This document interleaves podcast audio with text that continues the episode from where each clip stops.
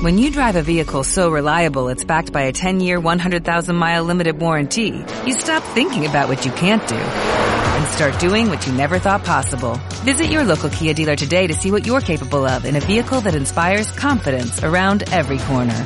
Kia, movement that inspires. Call 800-3334-KIA for details. Always drive safely. Limited inventory available. Warranties include 10-year 100,000-mile powertrain and 5-year 60,000-mile basic. Warranties are limited. See retailer for details. And who are you? The proud Lord said that I must bow so low. Only a cat of a different coat. That's all the truth I know. And a coat of gold or a coat of red. A lion still has claws. And mine are long sharp, my lord, as long and sharp as yours. And so he spoke, and so he spoke, that Lord cast me But now the rains we bore is hall with no one there to hear. Yes, now the rains we pour is hall, and not a soul to hear.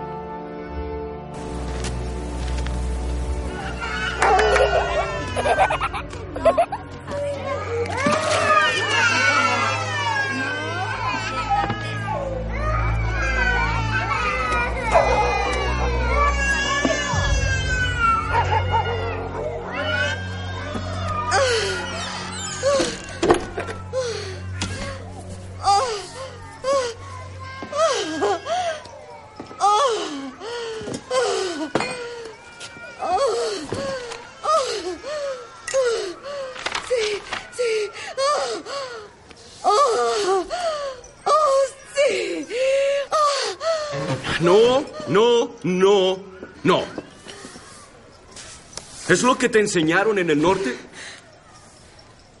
¿Y tú? De donde quiera que seas. ¿Tienen idea de lo ridículo que suenan? ¿Alguna de las dos entiende algo de lo que digo? Sí, mi lord. Empecemos de nuevo. ¿De acuerdo? Tú serás el hombre. Y tú serás la mujer.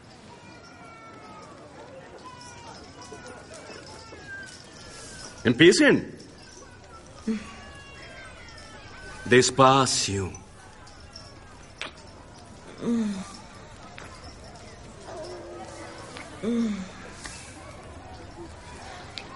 No los van a engañar. Solo les pagan.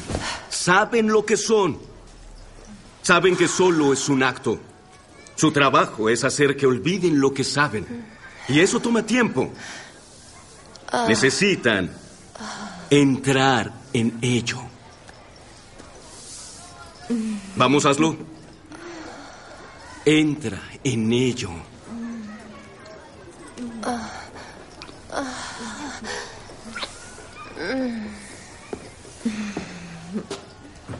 Te está ganando a pesar de todo. Comienza a gustarte. Él quiere creerte. Ha disfrutado de su verga desde que era niño. ¿Por qué no tú? Él sabe que es mejor que otros hombres. Siempre lo ha sabido en el fondo. Ahora tiene la prueba. Es tan bueno que ha alcanzado algo dentro de ti que ni siquiera sabías que lo tenías, sobrepasando tu propia naturaleza. ¿Por qué no se nos une, mi lord? Me estoy guardando para otra.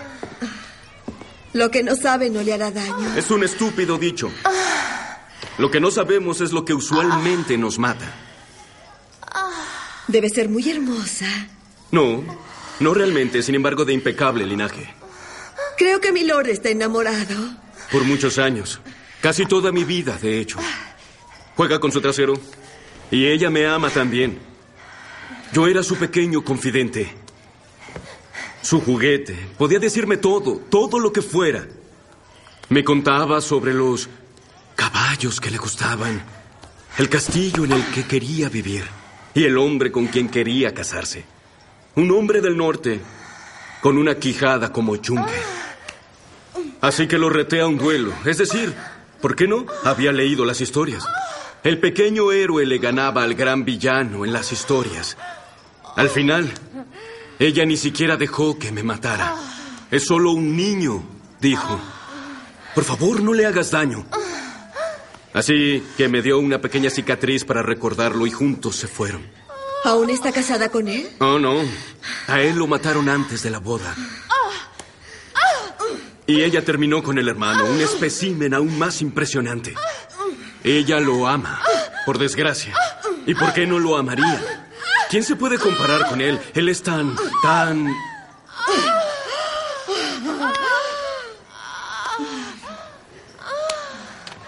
Bueno. ¿Saben qué aprendí al perder ese duelo? Aprendí que nunca ganaré. No de esa forma. Ese es su juego.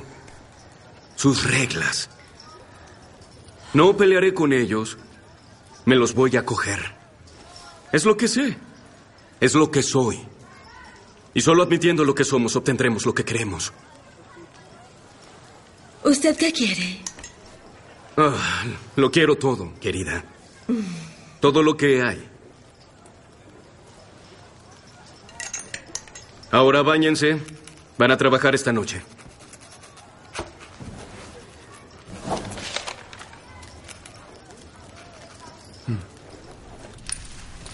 Catelyn. Ya habían transcurrido ocho días desde que Ned y las niñas se fueron de Invernalia, cuando el maestro Lewin fue a verla de noche al cuarto de Bran, llevando una lamparilla y los libros de contabilidad. Ya es hora de que repaséis las cuentas, mi señora, dijo. Tenéis que saber cuánto nos ha costado esta visita regia. Catelyn contempló a Bran en el lecho y le apartó el cabello de la frente. Se dio cuenta de que le había crecido mucho, pronto tendría que cortárselo. No me hace falta ver las cifras, maestre Louis, replicó sin apartar los ojos del niño. Ya sé lo que nos ha costado la visita. Llévate esos libros fuera de mi vista. Mi señora, el séquito real gozaba de un apetito muy saludable. Tenemos que reabastecer las despensas antes de... He dicho que te lleves esos libros, lo interrumpió. El mayordomo se encargará de eso. No tenemos mayordomo, le recordó el maestre Lewin. Kathleen pensó que era como una rata gris, no la iba a dejar escapar. Poole se ha ido al sur para ocuparse de la casa de Lord Eddard en Desembarco del Rey. Ah, sí, ya lo recuerdo, asintió Kathleen, distraída. Bran estaba muy pálido. Pensó que debería acercar más la cama a la ventana para que le pudiera dar el sol de la mañana. El maestro Lewin puso la lamparilla en una horcasina junto a la puerta y jugueteó con la llama, inquieto. Tenéis que prestar atención de inmediato al asunto de los nombramientos, mi señora. Además del mayordomo, necesitamos un capitán de los guardias para ocupar el puesto de Yori, un caballerizo. Catelyn volvió la mirada con brusquedad y la fijó en él. ¿Un caballerizo? Su voz restalló como un latigazo. Sí, mi señora, el maestre estaba aturdido. Julen se marchó al sur con Lord Eddard. Así que mi hijo yace en una cama, Louis. Está destrozado, se muere. Y ¿quieres que me dedique a pensar en un nuevo caballerizo? ¿Crees que me importa lo que pasa en los establos? ¿Crees que me preocupa lo más mínimo? De buena gana mataría hasta el último caballo de Invernalia con mis manos si eso sirviera para que Bran abriera los ojos. ¿Lo entiendes? ¿Lo entiendes? Sí, mi señora. El hombre inclinó la cabeza, pero los nombramientos... Yo me encargaré de los nombramientos, dijo Rob. Kathleen no lo había oído llegar, pero estaba en la puerta, mirándola. Con un repentino ramalazo de vergüenza se dio cuenta de que había estado gritando. ¿Qué le pasaba? Estaba agotada y le dolía la cabeza constantemente. El maestro Lewin miró a Kathleen, luego a su hijo. He preparado una lista con todas las personas que deberíamos tener en cuenta para ocupar las vacantes, dijo al tiempo que le tendía a Rob el papel que se había secado de la, sacado de la manga. El muchacho repasó los nombres. Kathleen advirtió que venía del exterior. Tenía las mejillas enrojecidas por el frío y el viento le había revuelto el pelo. Excelentes hombres, dijo. Mañana hablaremos de ellos. Le devolvió la lista. El maestro Lewin la hizo desaparecer rápidamente en la manga. Como digáis, mi señor. Ahora, déjanos solos, indicó Rob. El hombre hizo una reverencia y salió de la estancia. Rob cerró la puerta y se volvió hacia su madre. Kathleen vio que llevaba una espada. ¿Qué haces, madre? Kathleen había pensado siempre que Rob se parecía a ella. Tenía la complexión de los Tully, el mismo pelo castaño, los mismos ojos azules, igual que Bran, Rickon y Sansa. Pero también en más de una ocasión había visto algo de Eddard estar en su rostro, algo tan severo y duro como el norte. ¿Qué qué hago? repitió asombrada. ¿Cómo puedes preguntarme eso? ¿Tú qué crees? Estoy cuidando de tu hermano Bran. ¿De verdad? No has salido de esta habitación desde que resultó herido. Ni siquiera fuiste a la entrada del castillo cuando mi padre y la chica se fueron al sur. Los despedí aquí y los vi partir por la ventana. Había suplicado a Ned que no se fuera, no en aquel momento, y menos con lo que había pasado. La situación era completamente diferente. No se daba cuenta. Fue inútil. Él le dijo que no tenía elección y decidió marcharse. No puedo dejarlo solo ni un momento, porque ese momento podría ser el último. Tengo que estar con él por sí, por sí. Tomó la mano inerte de su hijo y entrelazó los dedos con los suyos. Era una mano tan frágil y enflaquecida, tan débil, pero pese a todo, aún se notaba el calor de la vida a través de la piel. No se va a morir, madre. El tono de Rob se había suavizado. El maestro Lewin dice que el peligro de muerte ha pasado. ¿Y si el maestro Lewin está equivocado? ¿Y si Bran me necesita y yo no estoy aquí? Rickon te necesita, replicó Rob bruscamente. Solo tiene tres años, no entiende qué está pasando. Cree que todos los han abandonado y me sigue todo el día. Se me agarra a la pierna y no para de llorar. No sé qué hacer con él. Hizo una pausa y se mordisqueó el labio inferior, un gesto que le había visto cuando era pequeño. Y yo también te necesito, madre. Lo intento, pero no puedo, no puedo hacerlo todo yo solo. El repentino arrebato de emoción le quebró la voz y Catherine recordó que solo tenía catorce años. Quiso levantarse, correr a él y abrazarlo, pero Bran la tenía agarrada por la mano y no pudo moverse. En el exterior de la torre, un lobo empezó a aullar. Catelyn se estremeció. Es el de Bran, Rob abrió la ventana para que el aire de la noche entrara en la habitación de la torre, tan mal ventilada. El aullido se oyó con más fuerza.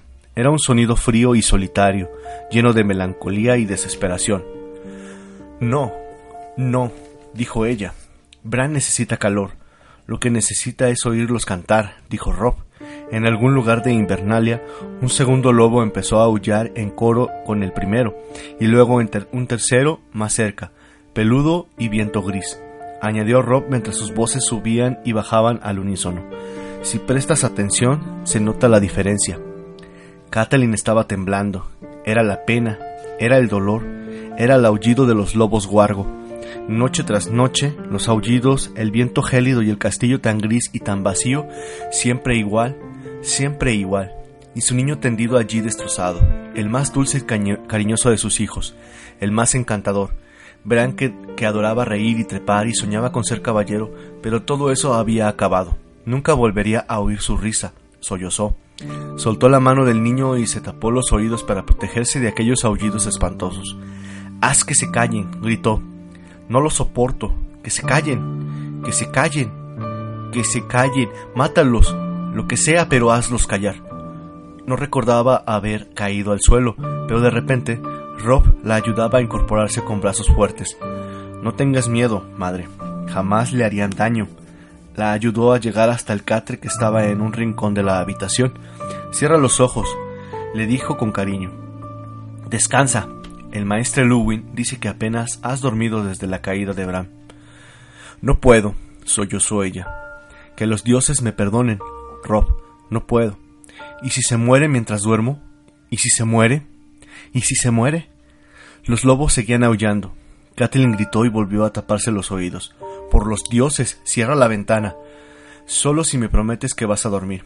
Rob se dirigió hacia la ventana, pero cuando iba a cerrar los postigios, se oyó otro sonido por encima del aullido lastimero de los lobos guargo. Son los perros, dijo prestando atención. Todos los perros están ladrando a la vez.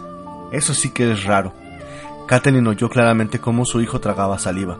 Alzó la vista y lo vio muy pálido a la luz de la lamparilla. Fuego, susurró el muchacho.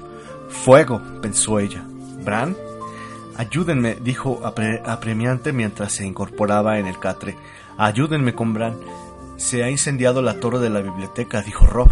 No dio señal de haberla oído. Kathleen alcanzaba a ver la luz rojiza y parpadeante por la ventana abierta. Se relajó aliviada. Bran estaba a salvo. La biblioteca se encontraba al otro lado del patio. El fuego no llegaría hasta allí. Gracias a los dioses, susurró. No te muevas de aquí, madre dijo Rob mirándola como si hubiera vuelto loca. Volveré en cuanto apaguemos el fuego.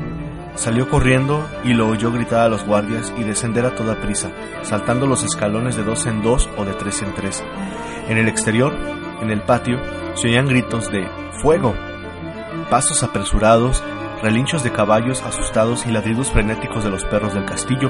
Mientras escuchaba aquel caos, se dio cuenta de que los aullidos habían cesado. Los lobos guargo estaban en silencio. Catherine se acercó a la ventana, murmurando una oración silenciosa de agradecimiento a los siete rostros de Dios. Al otro lado del patio, en la biblioteca, las llamaradas brotaban de las ventanas. Se quedó observando cómo la columna de humo se alzaba hacia el cielo y recordó con tristeza los libros que los Stark habían acumulado a lo largo de los siglos. Luego cerró los postigos. Al volverse, vio al hombre. No deberías estar aquí, murmuró él con voz ronca. Aquí no tenía que haber nadie. Era un hombrecillo menudo, sucio, con ropas marrones mugrientas y hedor a caballerizas. Kathleen conocía a todos los hombres que trabajaban en los establos y no era uno de ellos. Estaba flaco, tenía el pelo rubio y lacio, y los ojos claros muy hundidos en el rostro huesudo, y llevaba un puñal en la mano. No dijo no, dijo Kathleen mirando el cuchillo y Abraham. La palabra se le quedó trabada en la garganta. Fue apenas un susurro. El hombre alcanzó a oírla. Es un acto de misericordia, dijo. Ya está muerto. No, repitió Kathleen más alto. Había recuperado la voz. No, no. Corrió hacia la ventana para pedir ayuda a gritos, pero aquel hombre era más veloz de lo que había supuesto. Le tapó la boca con una mano, le echó la cabeza hacia atrás y le puso el puñal en la garganta. El hedor que despedía era insoportable.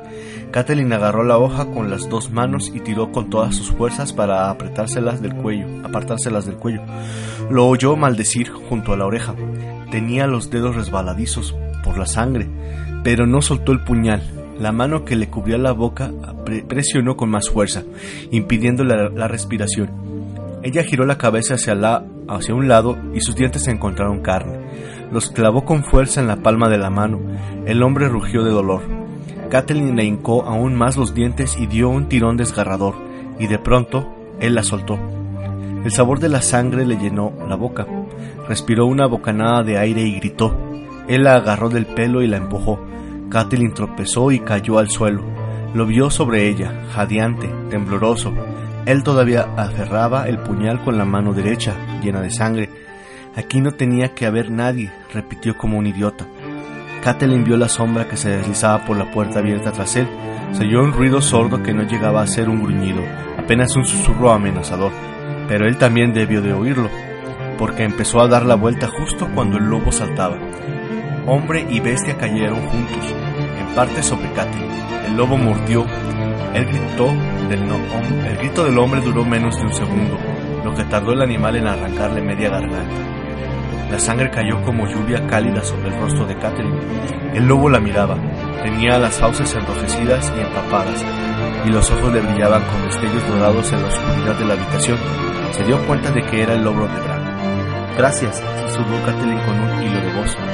Alzó la mano, temblorosa, el lobo se acercó con suavidad, le olfateó los dedos y lamió la sangre con una lengua húmeda y áspera. Cuando se la hubo limpiado dio media vuelta sin hacer el menor ruido, se subió de un salto a la cama de Bran y se tendió junto a él. Catelyn se echó a reír, histérica. Así fue como la encontraron Rob, el maestro Louis y Sir Roderick cuando interrumpieron con la mitad de las guardias de Invernalia. Tuvieron que esperar a que se calmara antes de abrigarla con mantas y llevarla al gran torneo a sus habitaciones. La vieja tata la desnudó, la ayudó a entrar en la bañera llena de agua humeante y le limpió la sangre con un paño suave. Después llegó el maestro Luwin a vendarle las heridas. Los cortes de los dedos eran profundos, llegaban casi hasta el hueso, y tenía el, cuello el cuero cabelludo en carne viva en los puntos donde el hombre le había arrancado mechones enteros. El maestro le dijo que el dolor no había hecho más que empezar y le dio la leche de la amapola para ayudarla a dormir. Por fin, Catherine cerró los ojos. Cuando volvió a abrirlos le dijeron que había dormido durante cuatro días. Kathleen asintió y se incorporó en la cama. Todo lo sucedido tras la caída de Bran le parecía una pesadilla, un sueño espantoso de sangre y pena, pero el dolor de las manos le recordaba que era muy real. Se sentía débil y aturdida, pero también decidida como si le hubieran quitado un gran peso de encima. Traedme un trozo de pan con miel, dijo a sus sirvientas, y avisad al maestro Luwin, tiene que cambiarme los vendajes. La miraron sorprendidas y se apresuraron a cumplir sus órdenes. Kathleen recordó cómo se había comportado y se sintió avergonzada. Les había fallado a todos, a sus hijos, a su esposo, a su casa. No se repetiría jamás. Demostraría a aquellos norteños cuán fuerte podría ser una tuli de aguas dulces. Rob llegó antes que la comida había pedido. Luego entraron Roderick Cassell y el pupilo de Ned, Theon Greyjoy, y por último, Hallis Mullen, un guardia fornido de barba castaña cuadrada. Rob le dijo que era el nuevo, el nuevo capitán su hijo vestía ropas de cuero curtido y cota de malla y llevaba una espada a la cintura. ¿Quién era? Les preguntó Catelyn. Nadie lo sabe, respondió Hallis Mole. No era de Invernalia, mi señora. Algunos dicen que lo han visto aquí y por los alrededores del castillo en las últimas semanas. Entonces vino con el grupo del rey, dijo, o con alguno de los Lannister. Debió de quedarse atrás cuando se fueron todos. Es posible, asintió Hal. Últimamente ha, ha habido tanto forastero en Invernalia que no habría forma de decir con quién estaba cada uno.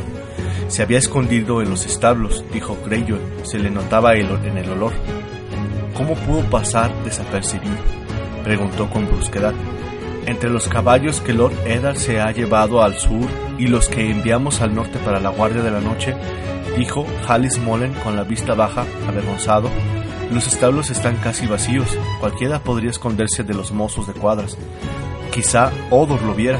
Se dice que últimamente se porta de manera muy rara, pero con lo bobalicón que es, hemos descubierto dónde ha dormido estos días. Intervino Rob. Tenía 90 venados de plata en una bolsa de piel escondida entre la paja. Menos mal que la vida de mi hijo no se vendió barata, dijo Catelyn con amargura. Perdonadme, mi señora, Hallis Mullen la miró, confuso, pero, como sabéis que quería matar al chico. Es una locura, dijo Greyjoy, que también parecía dudarlo. Su objetivo era Bran, insistió Catelyn. No dejaba de murmurar que yo no tenía que estar allí. Prendió fuego a la biblioteca pensando que iría a apagarlo y que los guardias me acompañarían. Si no hubiera estado enloquecida por la pena, quizás se habría salido con la suya.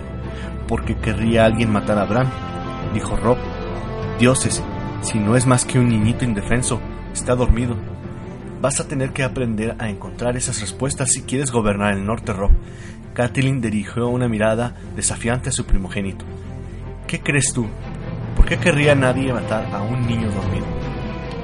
Antes de que pudiera responder, las sirvientas volvieron de la cocina con una bandeja de comida. Había mucho más de lo que había pedido. Pan recién hecho, mantequilla, miel, mermelada de zarzamoras, panceta, un huevo pasado por agua, un trozo de queso y una jarra de té de menta. Y junto con la comida llegó el maestro Louis. Kathleen descubrió de repente que ya no tenía apetito. ¿Cómo se encuentra mi hijo, maestre? preguntó. Sin cambios, señora, contestó el hombre con la vista baja. Era la respuesta que esperaba, ni más ni menos. Sentía un dolor punzante en las manos, como si la hoja del puñal estuviera todavía cortando la carne. Hizo salir a las sirvientas y clavó la mirada en Rob. No sabes aún la respuesta. Alguien tiene miedo de que Bran despierte, dijo el muchacho. Tiene miedo de lo que pueda contar, de algo que sabe. Muy bien, Catelyn se sintió orgullosa de él. Se volvió hacia el nuevo capitán de la guardia. Hay que mantener a salvo a Bran. Hemos acabado con un asesino, pero puede que haya más. ¿Cuántos guardias queréis que ponga, mi señora? preguntó Hal. En ausencia de Lord Eddard, mi hijo es el señor de Invernalia, respondió ella.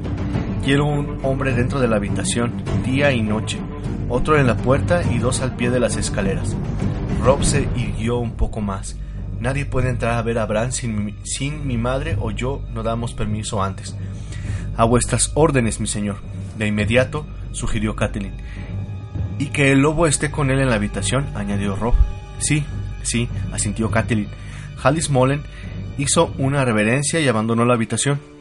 Lady Stark, dijo Sir Roderick cuando salió del guardia, ¿os fijasteis por casualidad en el puñal que llevaba el asesino? Dadas las circunstancias, no pude examinarlo con detalle, pero te aseguro que estaba bien afilado, replicó Catelyn con una sonrisa seca. ¿Por qué lo preguntas? Encontramos el cuchillo. Ese rufián lo tenía todavía en la mano. Me pareció un arma de demasiado valor para un hombre así, de modo que la estudié a fondo. La hoja es de acero valirio y la empuñadura de hueso dragón. Es imposible que le perteneciera. Si la tuvo que dar, se la tuvo que dar alguien. Cierra la puerta, dijo Kathleen después de asentir pensativo. El muchacho la miró extrañado, pero obedeció. Lo que voy a deciros no debe salir de esta habitación, siguió Kathleen. Quiero que me lo juréis. Si mis sospechas son ciertas, aunque sea solo en una mínima parte, Ned y mis hijas corren un peligro terrible, y la menor indiscreción que cometamos les podría costar la vida. Lord Eddard es como un segundo padre para mí, dijo Theon Greyjoy, lo juro. Tenéis mi palabra, dijo el maestro Louis. Y la mía, señora, dijo Sir Roderick. ¿Y tú, Rob? Preguntó mirando a su hijo. El muchacho asintió. Mi hermana Lisa cree que los Lannister asesinaron a su esposo, Lord Arryn, la mano del rey, continuó Catelyn. He caído en la cuenta de que Jaime Lannister no participó en la cacería el día de la caída de Bran. Estuvo todo el tiempo aquí, en el castillo. Se hizo un silencio de muerte en la habitación. No creo que Bran se cayera de aquella torre, dijo rompiendo el silencio. Creo que lo tiraron. La conmoción se reflejó en los rostros. La sola idea es monstruosa, mi señora, dijo Sir Roddy, Roddy Cassett. Hasta el matarreyes tendría escrúpulos a la hora de asesinar a un niño inocente. ¿Tú crees? dijo Theon Greyjoy. Tengo mis dudas. La ambición de los Lannister es tan infinita como su orgullo, dijo Catelyn. El niño no había resbalado jamás, señaló el maestre. Luwin pensativo conocía hasta la última piedra de Invernalia dioses, maldijo Rob. Tenía el joven rostro ensombrecido por la ira. Si es cierto, lo pagarán muy caro. Desenvainó la espada y la blandió en el aire. Le voy a matar. Guarda eso, le gritó Sir Roderick, hecho una furia. Los Lannister están a cientos de leguas. Nunca desenvaines la espada si no tienes intención de utilizarla. ¿Cuántas veces te lo tengo que decir, chiquillo idiota? Rob guardó la espada avergonzado. De repente volvía a aparecer un niño. Veo que el arma de mi hijo es ya de acero, dijo Kathleen a Sir Roderick. Me pareció que era el momento adecuado, replicó el viejo maestro de armas. Desde luego, dijo, dijo mientras Rob la miraba con ansiedad. Puede que Invernalia necesite pronto de todas sus espadas y más vale que no sean de madera. Si llega la ocasión, señora, dijo Theon Greyjoy con la mano en la empuñadura de su arma, recordad que mi casa está en deuda con la vuestra. Lo único que tenemos son conjeturas. El maestro Lubin jugueteó con los eslabones de su collar. Estamos hablando de acusar al amado hermano de la reina. A ella no le va a hacer gracia si no conseguimos pruebas. Más nos valdrá guardar silencio. ¿Qué más pruebas quiere el puñal? Dijo Sir Roderick. La desaparición de un arma así no puede haber pasado desapercibida. Alguien tiene que ir a desembarco del rey. Dijo Catelyn. Había comprendido que solo existía un lugar para dar con la verdad. Yo mismo, se ofreció Rob. No, tú debes permanecer aquí. Siempre tiene que haber un Stark en Invernalia. Miró a Sir Roderick con sus bigotes blancos, el maestro Luwin, vestido con la túnica gris, al joven Greyjoy, tan esbelto, tan moreno, tan impetuoso. ¿A quién enviar? ¿Cuál de ellos inspiraría mayor confianza? De pronto, supo la respuesta. Apartó a un lado las mantas. Tenía los dedos vendados, tan rígidos e inútiles como si fueran de piedra. Bajó de la cama. Tengo que ir yo, anadió. ¿Os parece que es una idea sensata, mi señora? dijo el maestro Lewin. No cabe duda de que vuestra llegada despertará las sospechas de los Lannister. ¿Y qué pasa con Bran? preguntó Rob. El pobre muchacho parecía muy confuso. No irás a decirme que piensas dejarlo solo. Ya he hecho por Bran todo lo que he podido, dijo Catelyn, poniéndole una mano vendada en el hombro. Ahora su vida está en manos de los dioses y en las del maestre Luwin. Tú mismo me lo has dicho, Rob. Tengo que pensar en el resto de mis hijos. Necesitaréis una buena escolta, mi señora, dijo Tion. Enviaré a Hal con un pelotón de guardia, señaló Rob. No, replicó Catelyn, un grupo numeroso llamaría la atención, y es lo que menos nos interesa. No quiero que los Lannister sepan que me dirijo hacia allí. Mi señora, al menos permitid que os acompañe yo, suplicó Sir Roderick. Una mujer no debe viajar sola por el camino real, es peligroso. No pienso ir por el camino real, meditó un instante y asintió. Dos jinetes pueden ir tan deprisa como uno, y sin duda más que una columna larga de ade que además tenga que mantenerse al ritmo de los carromatos, agradeceré vuestra compañía, Sir Roderick. Seguiremos el cuchillo blanco hasta el mar y alquilaremos un barco en Puerto Blanco. Con un poco de suerte, caballos descansados y vientos favorables, llegaremos a desembarco del rey mucho antes que Ned y, y los Lannister y entonces pensó que sea lo que los dioses quieran.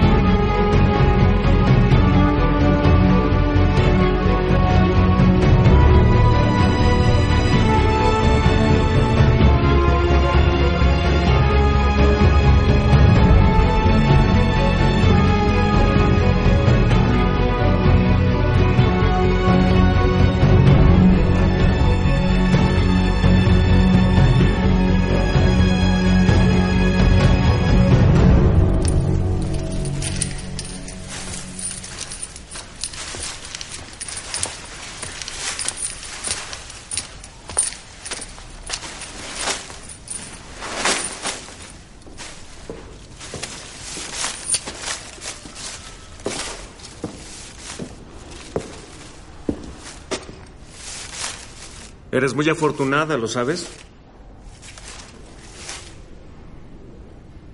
De donde vengo no mostramos misericordia a los criminales. De donde vengo, si alguien como tú ataca a un pequeño lord, lo amarraríamos de espaldas en la playa. Pies y manos a cuatro estacas. El mar se acercaría más y más. La muerte se arrastra hacia uno un centímetro a la vez. ¿De dónde vienes? Las Islas de Hierro. ¿Están muy lejos? ¿Nunca has oído de las Islas de Hierro? Créame, tampoco he escuchado de dónde yo vengo. Confía en mí, mi lord. Ya no vives como una salvaje. En las tierras civilizadas te refieres a tus superiores por sus títulos. ¿Y qué es eso? Lord. ¿Por qué? ¿Por qué? ¿A qué te refieres con por qué? Mi padre es Balon Greyjoy, Lord de las Islas de Hierro. ¿Y eso qué tiene que ver contigo? Si tu padre es Lord, ¿cómo puedes ser Lord tú? Yo seré Lord una vez que mi padre... Así que no eres Lord ahora. No, tú... ¿Te burlas de mí? ¿Es eso? Quiero entender cómo hacen las cosas en el sur. Yo no soy del sur. Eres del sur de la muralla. Eso te hace del sur para mí. Eres una insolente golfa, ¿no es así? No lo sé, mi lord. No sé qué significa insolente. Insolente significa grosera, irrespetuosa. ¿Quieres dejar esa cadena? Theon Greyjoy. La dama es una invitada. Creí que era una prisionera. ¿Son mutuamente exclusivas en tu experiencia?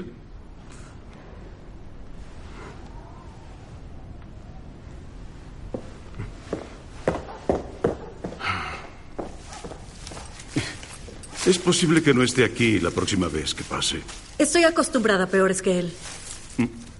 Acostumbrada a hombres que comen niños como él y usan los huesos como palillos.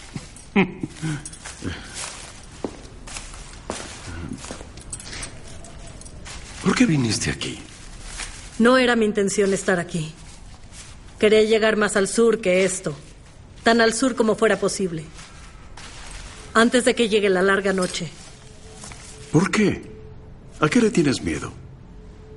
Hay cosas que duermen de día y cazan de noche.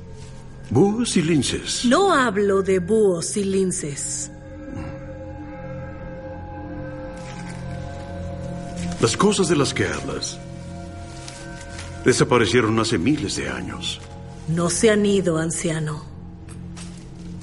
Estaban dormidos. Y ya no lo están. Sansa. Mientras desayunaban, la septa Murdain le dijo a Sansa que Eddard había salido al amanecer. El rey lo mandó llamar. Creo que se han ido otra vez de casa. Tengo entendido que por estas tierras todavía quedan uros salvajes. Nunca he visto un uro, dijo Sansa al tiempo que daba un trocito de panceta a Dama, por debajo de la mesa. La loba Guargo lo tomó de su mano con la delicadeza de una reina. Una dama noble no echa de comer a los perros en la mesa, dijo la septa Mordain con un bufido de desaprobación, al tiempo que partía otro trozo de, pan, de panal para que la miel goteara sobre una rebanada de pan. No es una perra, es una loba guargo, señaló Sansa. Dama le lamía los dedos con su lengua áspera. Además, mi padre dijo que podíamos traerla si queríamos. Eres una niña muy buena, Sansa. Aquello no había servido para aplacar a la septa. Pero en lo que respecta a esas criaturas pareces tan testaruda como tu hermana Aria. Frunció el ceño. Por cierto, ¿dónde está Aria? No tenía hambre, dijo Sansa.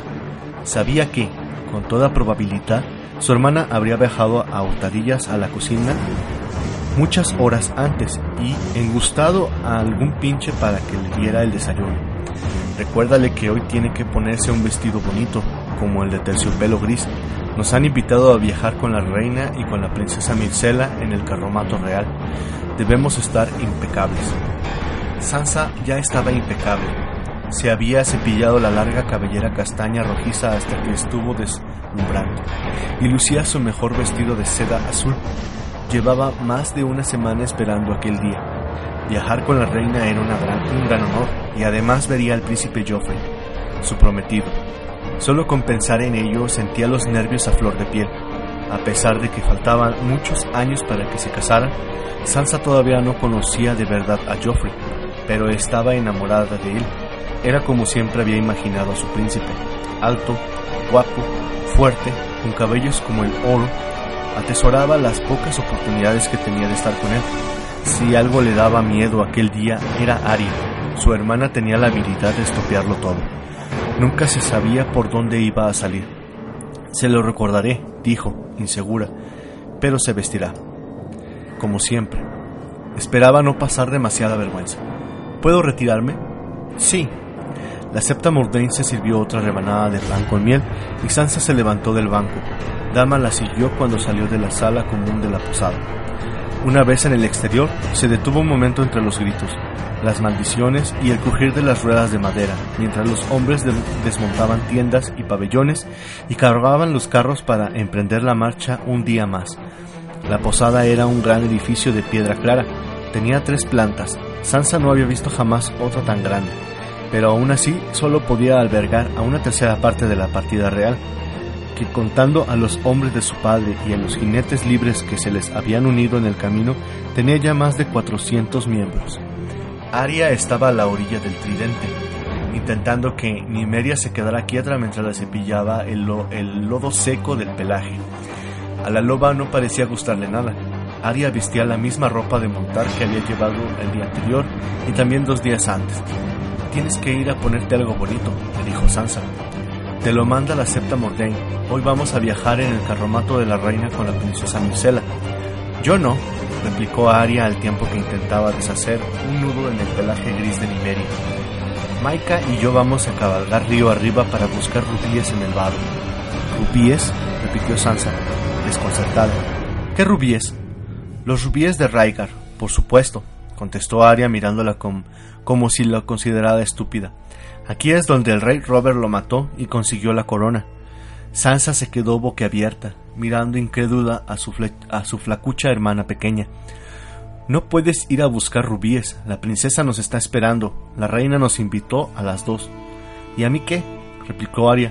La casa con ruedas no tiene ventanas, no se ve nada. Pero, ¿qué quieres ver? preguntó Sansa, molesta. Ella se había vuelto loca de alegría con la invitación y la idiota de su hermana lo iba a estropear todo, justo como se había temido. No hay más que prados, granjas y refugios. Mentira, se empecinó Aria. Si vinieras con nosotros alguna vez lo verías. No me gusta montar a caballo, replicó Sansa con convicción. Te manchas toda y luego te duele todo el cuerpo. No te muevas, ordenó Aria a Nimeria después de encogerse de hombros. No te estoy haciendo daño, miró a Sansa. Cuando estábamos cruzando el cuello conté treinta y siete tipos de flores que no había visto en mi vida, y Maika me enseñó un lagarto león. Sansa se estremeció. Había tardado doce días en cruzar el cuello por un Senegal negro, interminable. Jamás lo había pensado peor, pasado peor. El aire era húmedo y pegajoso, el paso era tan estrecho que ni siquiera podían levantar bien el campamento por las noches y se veían obligados a pernoctar en medio del camino real.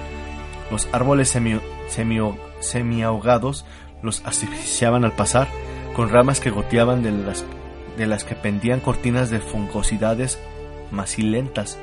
Había flores enormes que brotaban en el lodo y flotaban en charcas de agua estancada pero cualquier imbécil que se saliera de la ruta para arrancar una se encontraba con arenas movedizas, serpientes acechando desde los árboles y lagartos león flotando en el agua como troncos negros con ojos y dientes. Nada de aquello detenía a Aria. Claro, un día se presentó con su sonrisa de caballo, el pelo enredado, la ropa llena de barro y un manojo de flores verdes y moradas para su padre. Sansa deseó con toda su alma que le dijera a Aria que debía aprender a comportarse como la dama de alta cuna que teóricamente era. Pero en vez de eso la abrazó y le agradeció las flores. Aquello la hizo sentir aún peor. a Arya le salió un sarpullido por los brazos. Sansa pensó que así aprendería la lección, pero en vez de eso, Arya se rió y al día siguiente se untó de barro los brazos, como cualquier campesina ignorante, solo porque su amigo Maika le dijo que así dejaría de picarle. También tenía ronchas y magulladuras en los brazos y en los hombros, verdugones violisáceos y manchas verdosas y amarillentas. Sansa se las había visto cuando su hermana se desnudaba antes de acostarse. Solo los siete dioses sabían cómo se habían hecho aquello. Aria seguía cepillando los nudos del pelaje de Nimeria, al tiempo que hablaba de las cosas que había visto en el viaje hacia el sur. La semana pasada divisamos una atalaya encantada, y el día anterior perseguimos una manada de caballos salvajes. Tendrías que haber visto cómo huyeron en cuanto olieron a Nimeria. La loba se retorció ante un tirón, y Aria la regañó. Para, quieta. Tengo que cepillarte el otro lado, que estás llena de barro. No debes salirte de la columna, le recordó Samsa. Lo dijo mi padre. Tampoco me alejé tanto. Aria se encogió de hombros. Además, Nimeria me acompañó. Y no lo hago todos los días. También es divertido cabalgar junto a los carromatos y charlar con la gente. Sansa sabía bien con qué tipo de gente le gustaba charlar a Aria. Escuderos, mozos de cuadra, sirvientas, ancianos, niños desnudos, jinetes libres de lenguaje grosero y linaje incierto. Arya trabajaba amistad con cualquiera. El tal Maika era el peor. Hijo de un carnicero de 13 años, sin la menor educación, dormía en el carromato de la carne y olía como el tajo del matadero. Sansa sentía náuseas solo con verlo, pero por lo visto Arya prefería su compañía a la de su hermano. Tienes que venir conmigo, dijo Sansa, que empezaba a perder la paciencia. No puedes desobedecer a la reina. La septa mordente está esperando. Aria hizo caso omiso, tironeó con fuerza el cepillo, Primera gruñó y se zafó de ella agraviada. Vuelve ahora mismo. Nos darán té y pastas de limón, prosiguió Sansa, adulta y razonable. Dama le restregó contra la pierna. Ella la rascó detrás de las orejas, tal como sabía que le gustaba, y la loba se sintió a su lado para observar cómo Aria perseguía a Nimeria. No me digas que prefieres montar un caballo viejo y maloliente y acabar toda sudorosa y magullada en vez de tumbarte sobre almadones de plumas y tomar pastas con la reina. La reina no me cae bien, dijo Arya sin darle importancia. Sansa se quedó boquiabierta. Ni siquiera su hermana podía decir semejante cosa, pero la niña siguió hablando, sin darse cuenta. Además, no me deja que vaya con Nimeria. Se puso el cepillo debajo del cinturón y se dirigió hacia la Zuloma. Nimeria, cautelosa, la observó acercarse. La casa con ruedas de la reina no es un lugar para una loba, dijo Sansa, y además a la princesa Mircela le dan miedo, ya lo sabes. Mircela es una criaja. Aria rodeó el cuello de Nimeria con un brazo, pero en cuanto sacó el cepillo, la loba guargo se lideró otra vez, presa y escapó. La niña lo tiró al suelo frustrada. Ya verás cuando te atrape, gritó. Sansa no pudo disimular una leve sonrisa. En cierta ocasión, el encargado de las perreras le había dicho que cada animal sale a su amo. Dio un rápido abrazo a Dama. La loba le lamió la mejilla y Sansa dejó escapar una risita. Arya la oyó y dio media vuelta. Me importa un cuerno lo que digas, yo me voy a montar. Su rostro alargado, equino, tenía el gesto testarudo que significaba que iba a imponer su voluntad. Dioses. Aria, hay veces que pareces una chiquilla, suspiró Sansa. De acuerdo, iré yo sola. Así será todo más agradable. Dama y yo nos comeremos todas las pastas de limón y lo pasaremos mejor sin ti. Dio media vuelta para marcharse, pero el grito de Aria la alcanzó. A ti tampoco te dejarán entrar con Dama. Desapareció persiguiendo a Nimeria por la orilla del río antes de que Sansa se le ocurriera una respuesta. Sola y humillada, Sansa emprendió el camino de vuelta hacia la posada. Sabía que la septa Mordain le estaría esperando.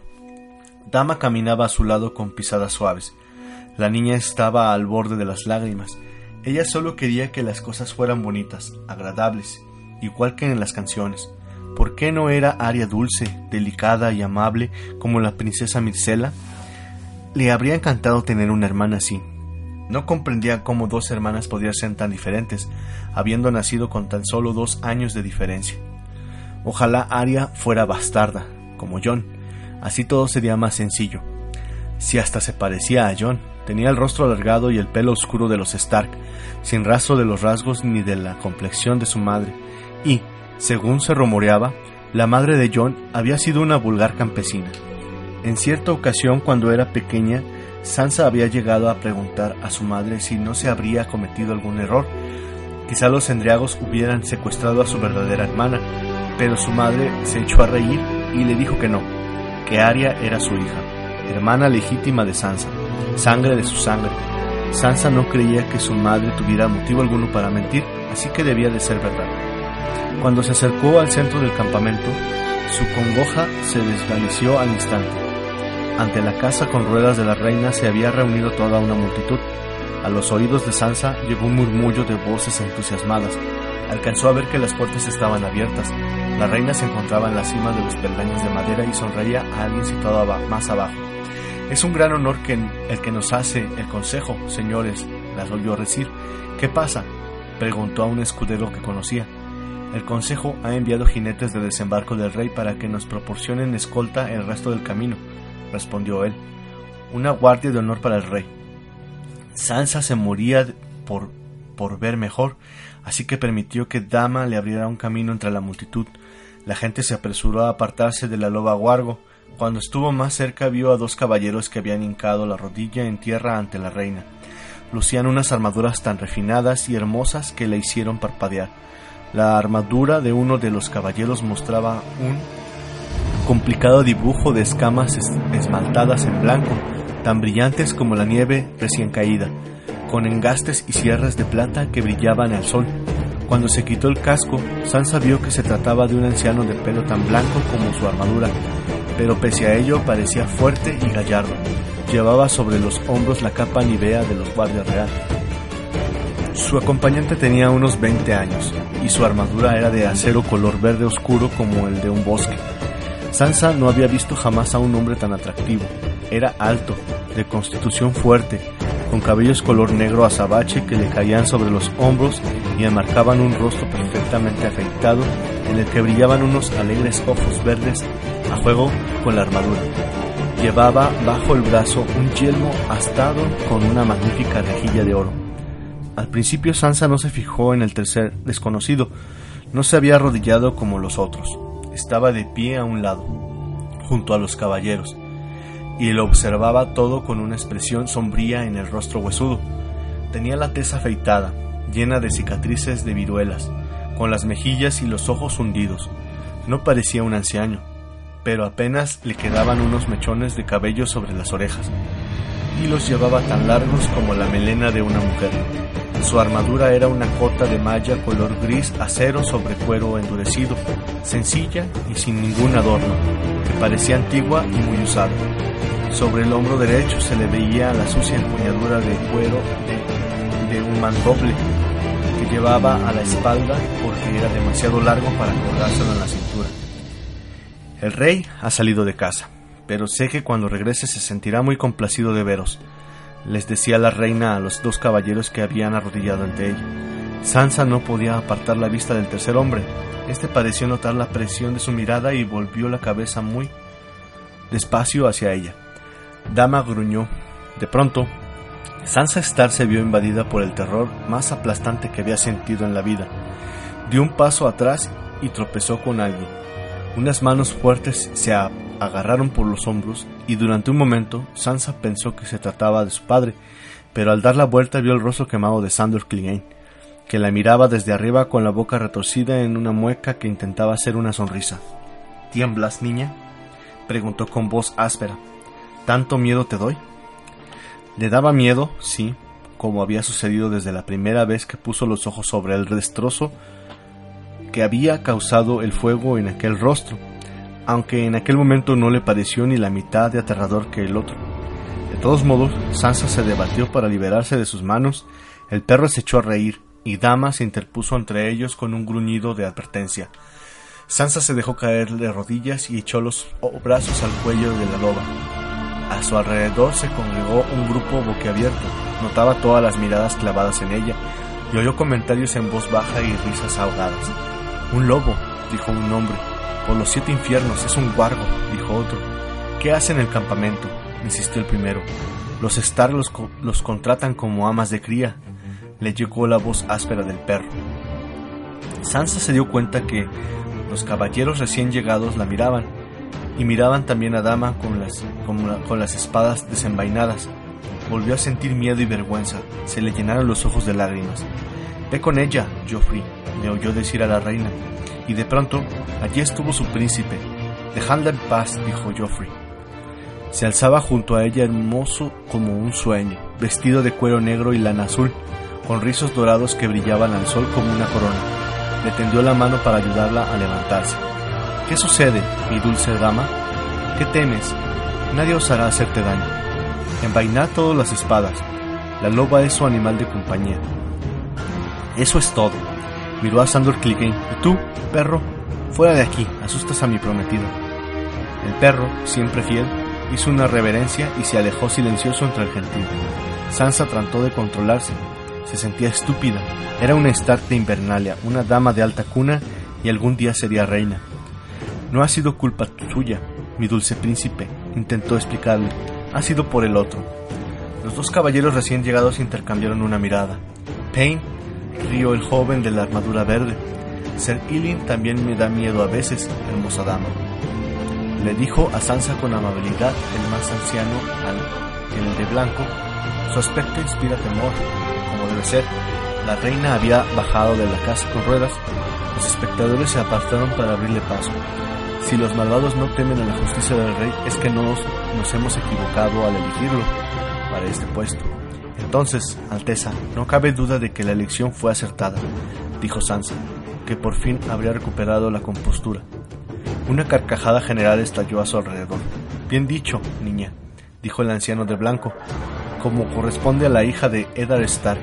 Es un honor conocerte, aunque haya sido de manera tan irregular. Soy Ser Barristan Selmy, de la Guardia Real. Hizo una reverencia. Sansa conocía sobradamente el nombre y las frases corteses que la septa Mordin le había enseñado a lo largo de los años acudieron a su memoria. Lord Comandante de la Guardia Real, dijo, consejero de nuestro rey Robert, como antes lo fuiste de Aerys Targaryen. El honor es mío, buen caballero, hasta en el lejano norte cantan los bardos las hazañas de Barristan el Bravo. Querrás decir Barristan el Viejo, dijo el caballero verde riendo de nuevo. No lo adules con palabras tan dulces, niña. Ya se lo tiene demasiado creído. Sonrió a Sansa. Bueno, niña loba, si también eres capaz de llamarme por mi nombre, tendré que reconocer que eres sin duda la hija de nuestra, de nuestra mano. Más cuidado cuando te dirijas a mi prometida, replicó Joffrey, tenso. Quiero responder, intervino Sansa rápidamente para aplacar la ira de su príncipe. Sonrió al caballero verde. Vuestro casco luce estas doradas, mi señor. Astas doradas, mi señor. El venado es el emblema de la casa real. El rey Robert tiene dos hermanos. Por vuestra juventud solo podéis ser, ser Renly Baratheon, señor de Bastión de Tormentas y consejero del rey, y así os llamo. Por su juventud solo puede ser un mequetrefe engreído, dijo Sir también, riéndose entre dientes, y así lo llamo yo. La carcajada fue general, y la la propia Lord, la inició el propio Lord Renly. La tensión se había esfumado, y Sansa empezaba a sentirse a gusto, hasta que Sir Ilyn Payne empujó a dos hombres a los lados para situarse ante ella. No sonreía, no dijo ni una palabra, Dama le mostró los dientes y empezó a gruñir, emitiendo un sonido sordo de amenaza. Pero en esta ocasión Sansa la hizo callar poniéndole una mano en la cabeza con suavidad. Si os he ofendido, lo lamento mucho, Ser Ilin. Espero una respuesta que no llegó. El verdugo se quedó mirándola. Los ojos incoloros parecían arrancarle la ropa y luego la piel, hasta dejar su alma desnuda ante él. Siempre silencioso, dio media vuelta y se alejó. ¿He dicho algo malo, Alteza? preguntó Sansa al príncipe mirándolo. No comprendía nada, porque no me ha hablado. Hace catorce años que Sir Ilin se muestra poco comunicativo, comentó Lord Renly, con una sonrisa maliciosa. Joffrey miró a su tío con desprecio, reconcentrado, luego tomó las manos de Sansa entre las suyas. Aerys Targaryen hizo que le arrancaran la lengua con unas tenazas al rojo vivo, pero se expresa de manera muy elocuente con la espada, dijo la reina. Y la devoción que siente por nuestro reino no tiene rival. Sonrió con gentileza. Sansa, tengo que hablar con los señores consejeros hasta que regrese el rey con tu padre. Lo siento mucho, pero el día que ibas a pasar con Mircela tendrá que posponerse. Por favor, discúlpame. Ante tu querida hermana, Geoffrey, ¿tendrías la amabilidad de ser hoy el anfitrión de nuestra invitada? Será un placer, madre, respondió Geoffrey con toda formalidad. La tomó del brazo y juntos se alejaron de la casa con ruedas. Sansa volvía a ser feliz. Iba a pasar un día entero con su príncipe. Miró a Geoffrey con adoración, que apuesto era cómo le había rescatado de ser Ilyn y el perro. Pero si era casi como en las canciones, como en los tiempos en que Serwyn el escudo espejo salvó a la princesa Dairisa de los gigantes, o como cuando el príncipe Aemon, el caballero dragón, defendió el honor de la reina Naeris contra las calumnias del malvado Ser Morgil. El roce de la mano de Joffrey en la, en la manga hizo que el corazón le latiera más deprisa. ¿Qué te gustaría hacer? Lo que tú desees, mi príncipe, respondió Sansa mientras pensaba estar contigo. Podemos ir a montar a caballo, dijo Joffrey después de, meditar un instante. O me encanta montar a caballo, dijo Sansa. Tu loba puede asustar a los caballos. Joffrey lanzó una mirada a Dama, que iba pisándole los talones. Y por lo visto, mi perro te asusta a ti. Mejor los dejamos a ambos aquí y nos vamos solos. ¿Qué te parece? Sí es lo que tú deseas, respondió Sansa, insegura, tras que tuvieron un instante. Tendré que atar a Dama, pero no entendía bien a qué se refería Joffrey. No sabía que tenías un perro. En realidad es el perro de mi madre, dijo el príncipe riéndose le ha ordenado que, se, me cuide y lo hace.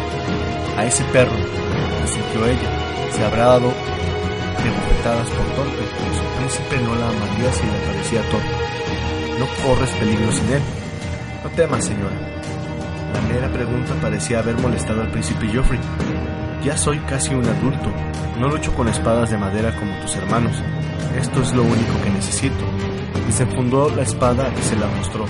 Era una espada larga perfectamente adaptada para un niño de 12 años, de brillante acero azulado, forjada en castillo y de doble filo, con empuñadura de cuero y una cabeza de león que parecía de oro en el pomo.